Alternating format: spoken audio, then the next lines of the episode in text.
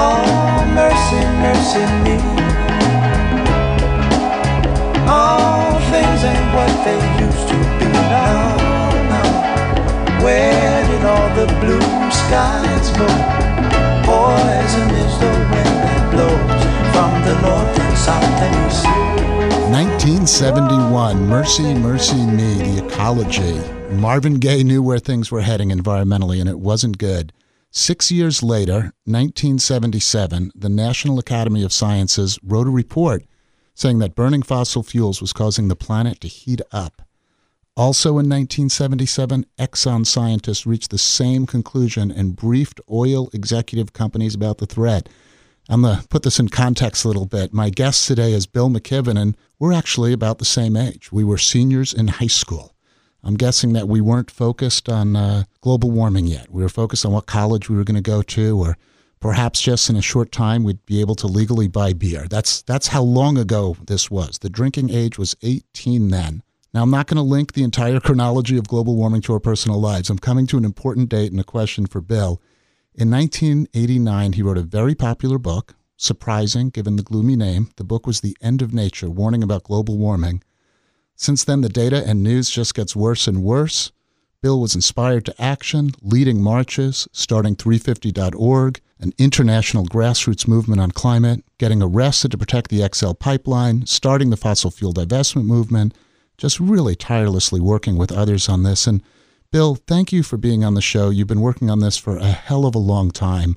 What's going on? Why so long for leaders to recognize and act on the threat? What's what's your best take on that? Well, you know, it was always going to be a difficult problem. I, I, wrote the first book about this in 1989, and the cheerful title of it was "The End of Nature," because I knew that we were in a um, in a tough spot. I mean, you know, the world's most important commodities are coal and gas and oil, and the power they produce. What we didn't reckon with, though, was the unbelievable obstruction put forward by the fossil fuel industry, and that's been the thing that's kept us from making even a kind of feeble and half-hearted uh, attempt so far that power, which maybe now we're just finally beginning to be able to assail a little bit with this growing movement, that power has kept us from doing anything for a quarter century, maybe the critical quarter century. Something really significant happened in the last couple of weeks, which was an international treaty on climate that occurred in Paris. And I know you were there, and I, I want to talk about that. But before we get to that topic, I, I just wanted to find out what your path to activism is, because that's one of the things I like to talk about in this show. What was it that moved you to act and switch from being as you were? You you went to Harvard, you went to the New Yorker to write, then you quit to write books. But at some point, you said, "I have to act." And and when was that, and how'd that happen? Well, uh, I was a journalist. I was a writer. I went straight from college to the New Yorker, where I wrote the talk of the town column for the magazine, which was a pretty urban job. And I loved it. As I say, you know, I come from my father's a newspaper man. That's my world. Um, but I did write a long piece for the New Yorker in my early twenties about where everything in my apartment came from, and I traced all the lines, the you know the sewer lines out through all the sewer processing facilities out to the barges that were dumping sludge in New York Harbor, and I followed the electric lines all the way back to the jungles of Brazil where Con Ed was buying oil and up into the Arctic where they were getting hydropower and down into the Grand Canyon where they were mining uranium for Indian Point, on and on and on. And at the end of it, I had a long piece. And I also had a new appreciation for the physicality of the world. For me, it was quite a revelation to understand that there I was uh, on Manhattan, a place that seems to be able to mint money and ideas out of thin air, and yet it was exquisitely dependent on a few huge water pipes coming down out of the Catskills and uh, you know gas uh, pipes coming up from the Gulf of Mexico and on and on and on. And I think actually that experience mm, like set me up pretty well for um, for what would become uh, for, really for reading the early science about climate change uh, a year or two later. And I was reading all that early science, and I had a strong sense suddenly of the vulnerability and the fragility of the planet and its arrangements. I didn't take them for granted anymore, and so that let me, well, that let me, um, I think, react more more straightforwardly, less guardedly than uh, most journalists did to the beginning news about the emergence of climate change. I knew right away that it was a big deal, maybe the biggest story of all time. And so I went to work. And uh, that book was half reporting on where we were, the first kind of long account of climate change. And it was half a kind of philosophical essay about how it all made me feel, which at the time was mostly more sad than scared, just sad that human beings were overwhelming everything on this sweet planet, that our footprint was suddenly absolutely everywhere, that there was no escaping us, even in the wilderness, which is where I was more or less living. Um, there was nothing to be, no way to get away from our effects. I'm guessing you wrote the book because you thought, well, boy, if I can just explain it well enough, if I can share this information, other people will take action my conviction was we were engaged in an argument. But that conviction was mistaken. We were really engaged in a fight. And the fight, as fights usually are, was about money and power uh, dramatically, and that it was time to assemble some power. I had that kind of same revelation too, explaining things didn't work. I, shortly after college, I went to work for a U.S. congressman. And I assumed, of course, that, you know, these were the bright, these were really smart people and they were debating the important issues of the day and working things out. And then the discovery was that it wasn't just uh, the rational argument that was winning the debate. It was all about power and where did power come from. So, what did you decide to do then? You know, how did you decide to figure ag- to aggregate power and bring power to bear rather than than mere argument, rather than mere rationality? Well, of course, I had no real good idea how to do it. Um, and still don't. We've been making all this up as we go along. But the first thing I did was just ask some of my friends if they wanted to walk across Vermont, where I live. And we had a march that lasted five days. We'd sleep in farmers' fields at night. And since I'm a Methodist Sunday school teacher, I'd call up churches along the way so they'd have potluck supper ready for us and things. And by the time we got to Burlington, which is our main city in Vermont, only 50,000 people, so not that big a city, but it's what we got. By the time we got there, there were a thousand people marching. Now, you're the former mayor of a big metropolis, so that doesn't sound like much to you. But in Vermont, a thousand people is as many people as ever gather for anything except maybe UVM hockey games. And so it was it was a big deal. I remember our uh, Senator Bernie Sanders meeting us at the edge of town in great excitement at this. He said, I haven't seen anything like this since the war in Vietnam. It was very good, but it was quite depressing to read the newspaper the next day. And there was the story said this may have been the largest gathering about climate change in the United States ever. Uh, when I read that, I realized really why we were getting our butts kicked. We had the superstructure of a movement. We had scientists and policy wonks and Al Gore and all of that. The only part of the movement we didn't have was the movement part. So we set to work building it, and really 350.org grew out of that. It was myself and seven undergraduates at Middlebury College here in Vermont, where I teach sometimes, and we just conceived the, in retrospect, ludicrous idea that we were going to organize the planet, and we set to work.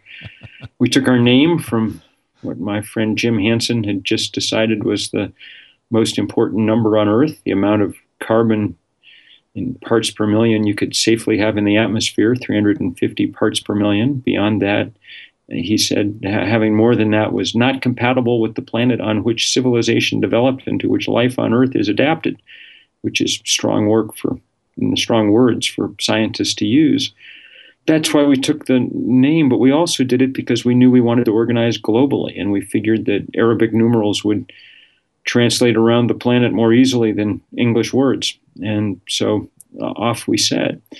And there were seven undergraduates, there are seven continents, each one took one. The guy who took the Antarctic, Jon Warnow, also had to take the internet and our goal it's, its own continent, was fact. to find people like ourselves who were worried about this. Now, there's not, Michael, everywhere someone who's an environmentalist, but there's everywhere someone who's worried about public health or war and peace or women's rights or uh, hunger or all the things that you can't address on a rapidly deteriorating planet. And they became our allies quickly. When we held our first global day of action that year, um, out of nowhere, we managed to coordinate 5,200 simultaneous demonstrations in 181 countries. CNN called it the most widespread day of political activity in the planet's history. And the pictures that were flowing in from around the world were very, very beautiful. It made it clear to me very quickly that the old trope I'd heard many times about how environmentalism was something for rich white people, and that if you were uh, not that, you wouldn't be an environmentalist because you were too worried where your next meal was coming from. Uh, that just all turned out to be nonsense. Most of the people that we were working with around the world, as the pictures instantly made clear, were poor, black, brown, Asian, young, because that's what most of the world is composed of. And we've gone on to build big organization, not not really an organization, a big network, uh, kind of open source activism over the intervening seven years now. We think we've held about mm, 20,000 demonstrations in every country except North Korea. And we've moved quickly from kind of education to confrontation, kind of helping spearhead the campaign against the Keystone Pipeline and building this huge divestment movement of which you were such an early and important part. There's so many different threads to pick up on that. I'm still thinking about what that meeting was like in that room for the first time with you and seven undergrads saying, you know, what are we going to do now? Well, it was, you know, fun. I mean, they were they they were good. They'd already done a little organizing there at college, and and they knew what they were doing. Um, they were planning to move out to Montana as a group and do anti-coal organizing, but they decided we'd try to do this thing in the whole world for a year. Um, they've all stuck with it. They're now the people who run 350.org, and they're far better at it than I'll ever be. Um, they're highly organized and and intelligent and ready to go. So I, I they're my people I admire most in the world. Those I'm, guys. I'm going to make a small digression here because every once in a while you we keep hearing about the millennial generation. I, I guess the two of us are baby boomers, you know, officially. Um, right. I had a lot of young kids helping me on my campaigns, and mm-hmm. I, and it's pretty. Uh, us baby boomers and us older folks like to kind of pick on the millennials once in a while. Mm-hmm.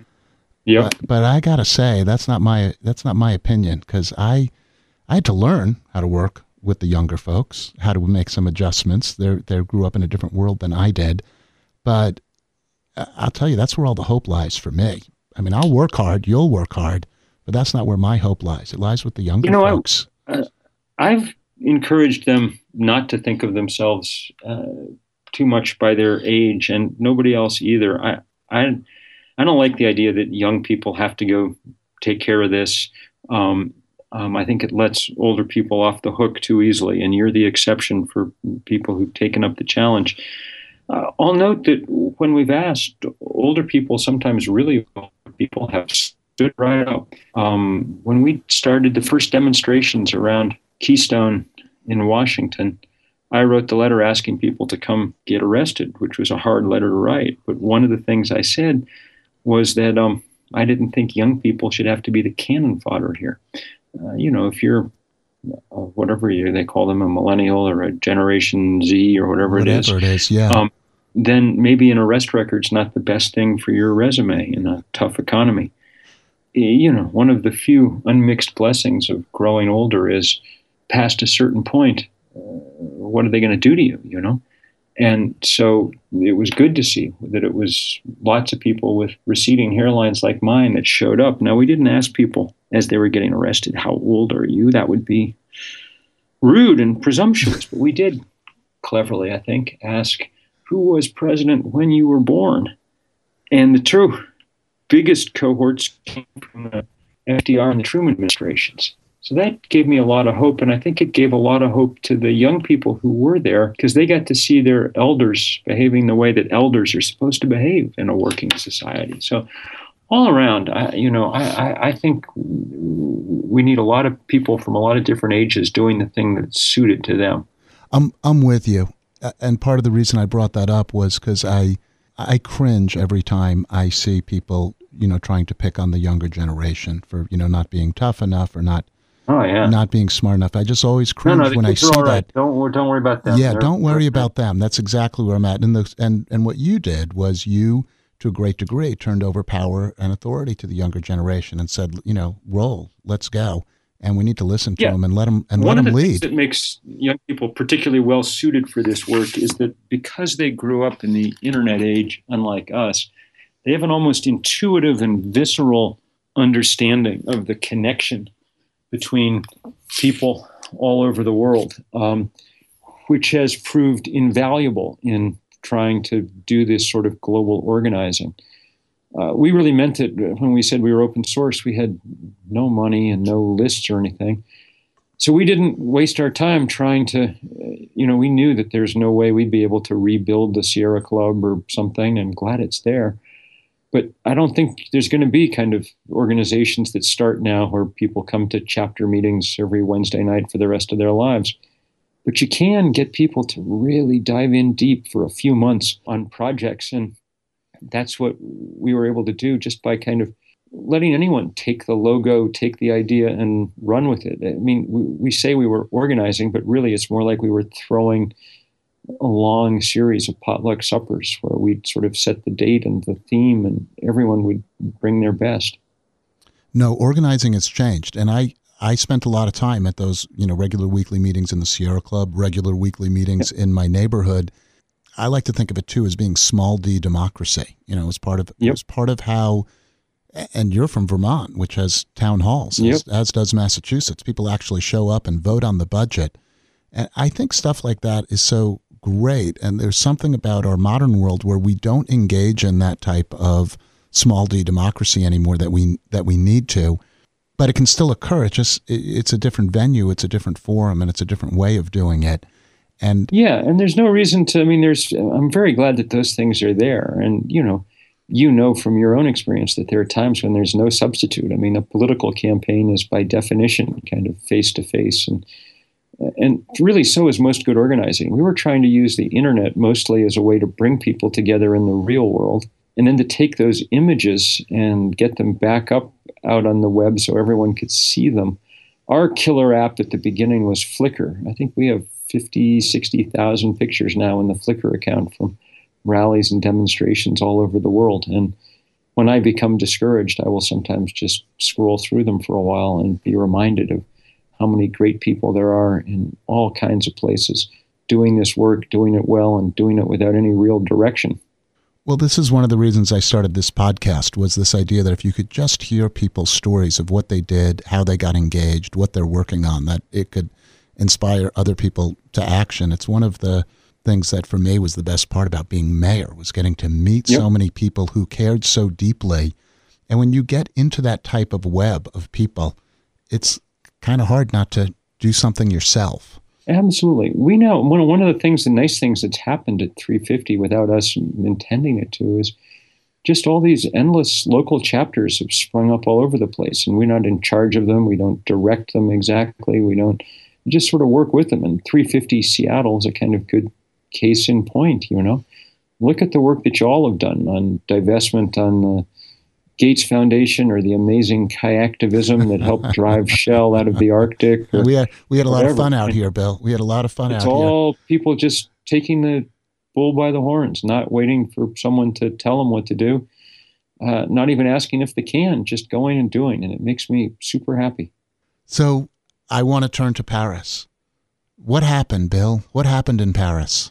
Well, what happened was pretty much what everyone knew was going to happen, I think.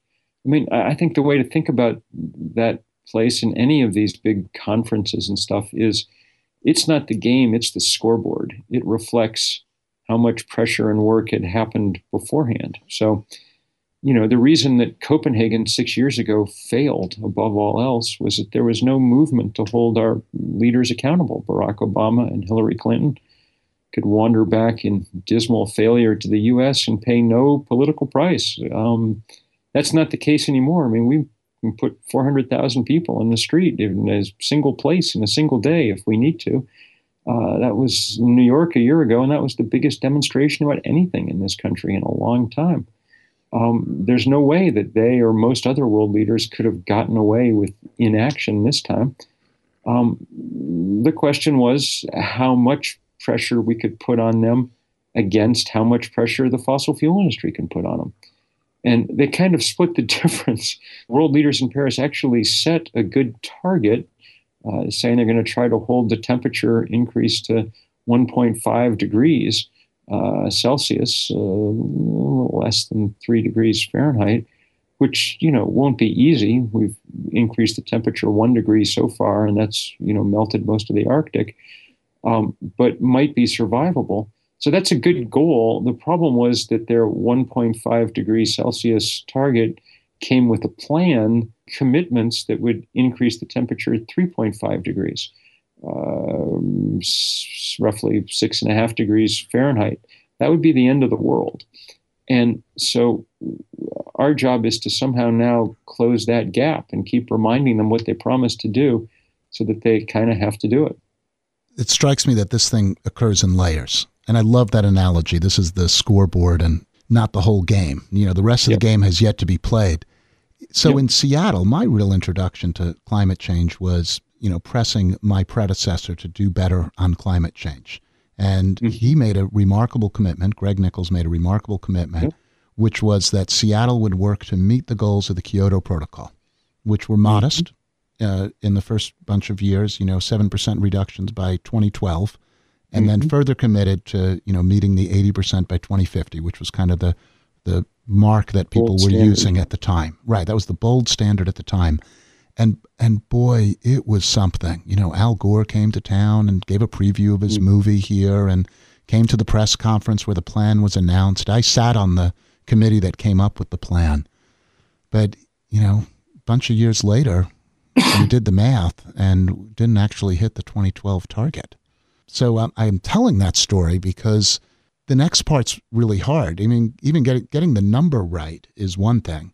Getting the emissions to hit the number are another. And this yep. was liberal Seattle, you know, where everybody yep. said they cared about it, you know. Eh, but saying it's and doing hard. saying and doing are different things. It's it's always pushing uphill against the um, structural power of the fossil fuel industry. They've got us locked into one way of doing things, and they'd like to keep us there as long as they can it's no question difficult, uh, and it's you know it's possible that it's not even doable. I mean, uh, there really are people, scientists who think we've waited too long to get started. I think the best science indicates we still have a small window open um, to some kind of survivable planet, but that window is clearly closing pretty fast. This, you know, 2015 is turning out to be the by far hottest year that we've ever recorded on this planet. Uh, it's going to smash the old records set last year. And in so doing, you know, there are scientists who are saying this is sort of the beginning of a next phase step increase in uh, temperature. Um, it can be scary if you let it get to you. And so one works as hard and fast as one can because it's the first problem we've come up against that really has a time limit.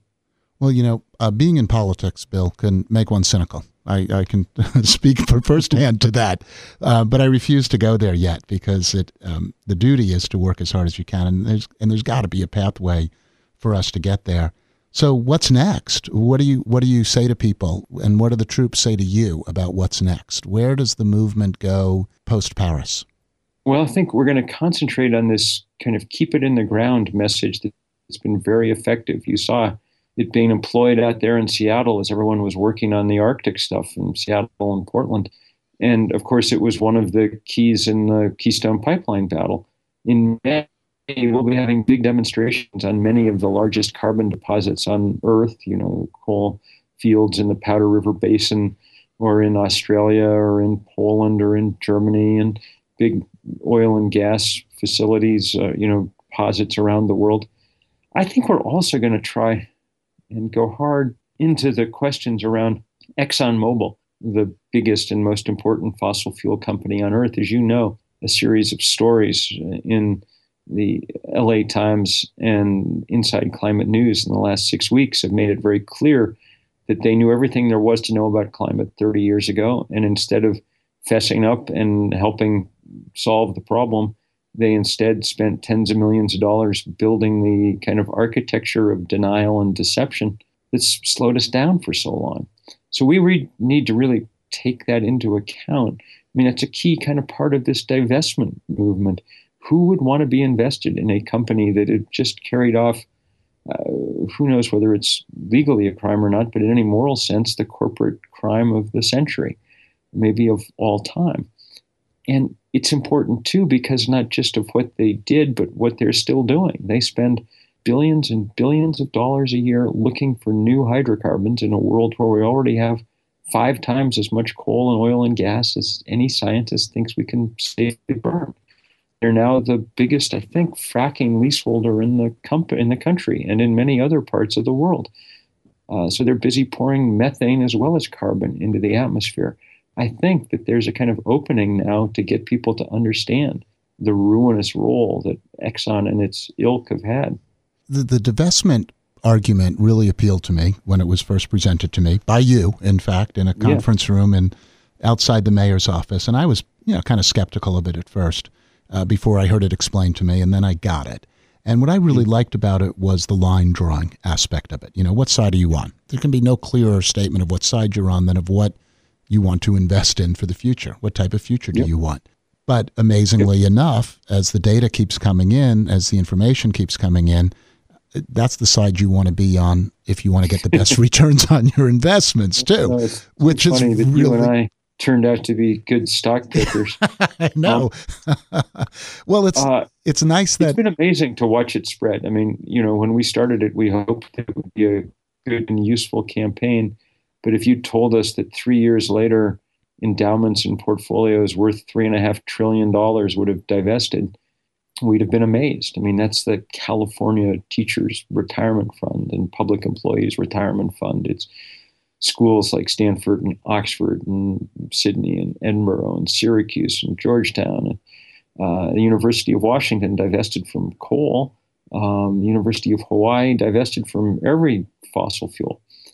It's been amazing to watch it spread around the world. And most importantly, what it's done is drive that fact that undergirded it, the fact that we had far more coal and oil and gas than we could ever burn, to drive that into the middle of the conventional wisdom. I mean, three years ago, that was me writing in Rolling Stone. And now it's the head of the World Bank and the IMF and Deutsche Bank and the Bank of England and so on and so forth. Everyone knows that we have a huge risk of stranded assets in unburnable carbon. Well, it's amazing how social norms can change and how opinion can change over time. Um, as mayor, I, I got to name uh, buildings and streets after one individual who broke up wrestling matches at the UW because um, they were wrestling against a school that was still segregated. And that was Larry mm-hmm. Gossett. Uh, we named a street after Bernie Whitebear, who occupied Fort, Fort Lawton, an, an, abandoned army base, saying, well, it's actually our land, Native American land. Mm-hmm. Uh, right now, we're about to uh, rename a wildlife refuge after uh, an individual who was arrested for fishing for salmon, Billy Frank uh, against state law, pointing out that the that the natives had rights to fish for those salmon. So th- th- this process of social change is so fascinating. That's the other thing that that that gives me hope here. Maybe they'll be naming a building after you for getting arrested at the White House, Bill. What do you think?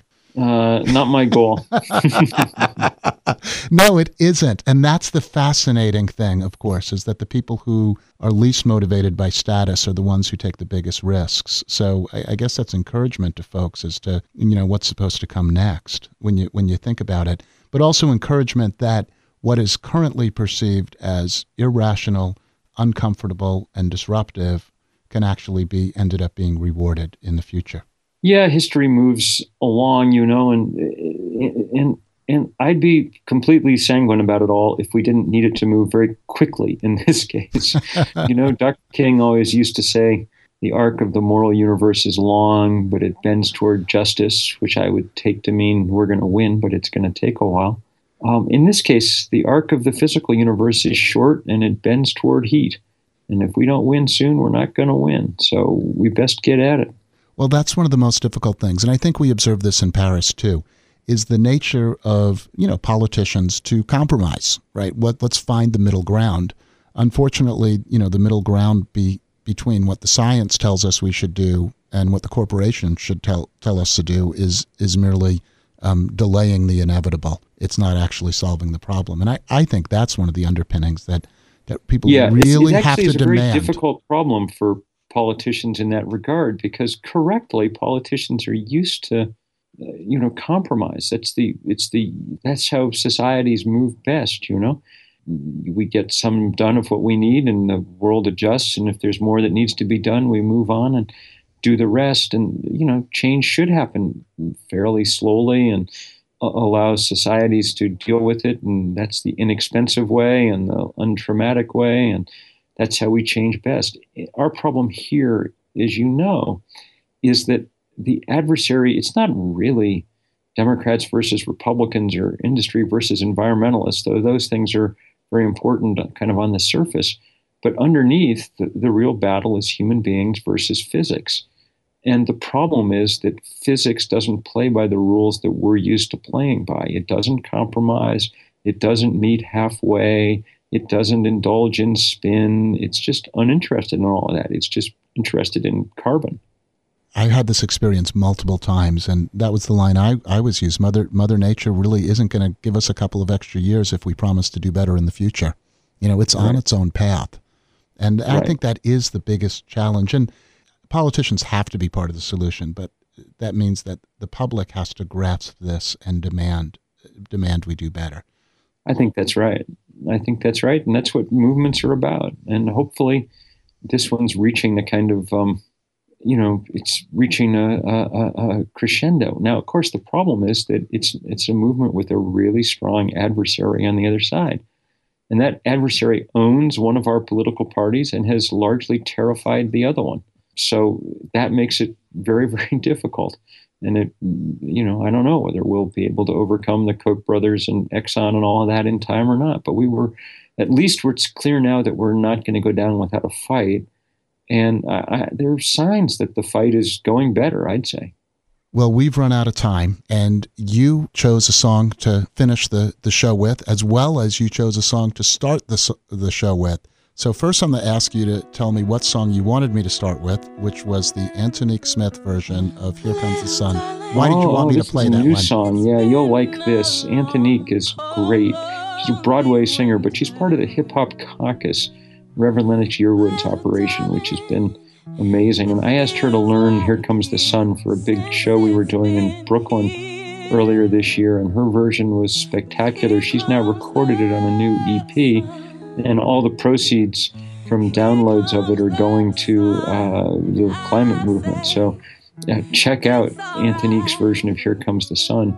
And then, uh, since, you know, after a talk like this of uh, necessarily somewhat depressing nature about the biggest crisis the human society's ever faced, always good to have a little bit of soothing hope uh, at the end. I love that voice of Nina Simone, the kind of chanteuse of the civil rights movement, singing, well, I think in this case, singing, Ooh, child, things are going to get easier, which is, um, which is a hopeful note. Ooh, child, things are going to get easier Ooh, child, things will get brighter.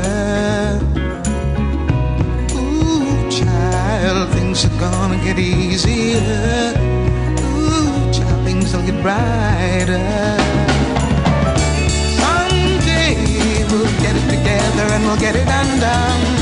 Someday when the world is much brighter. Someday we'll walk in the rays of a beautiful sun. Someday when the world is much love.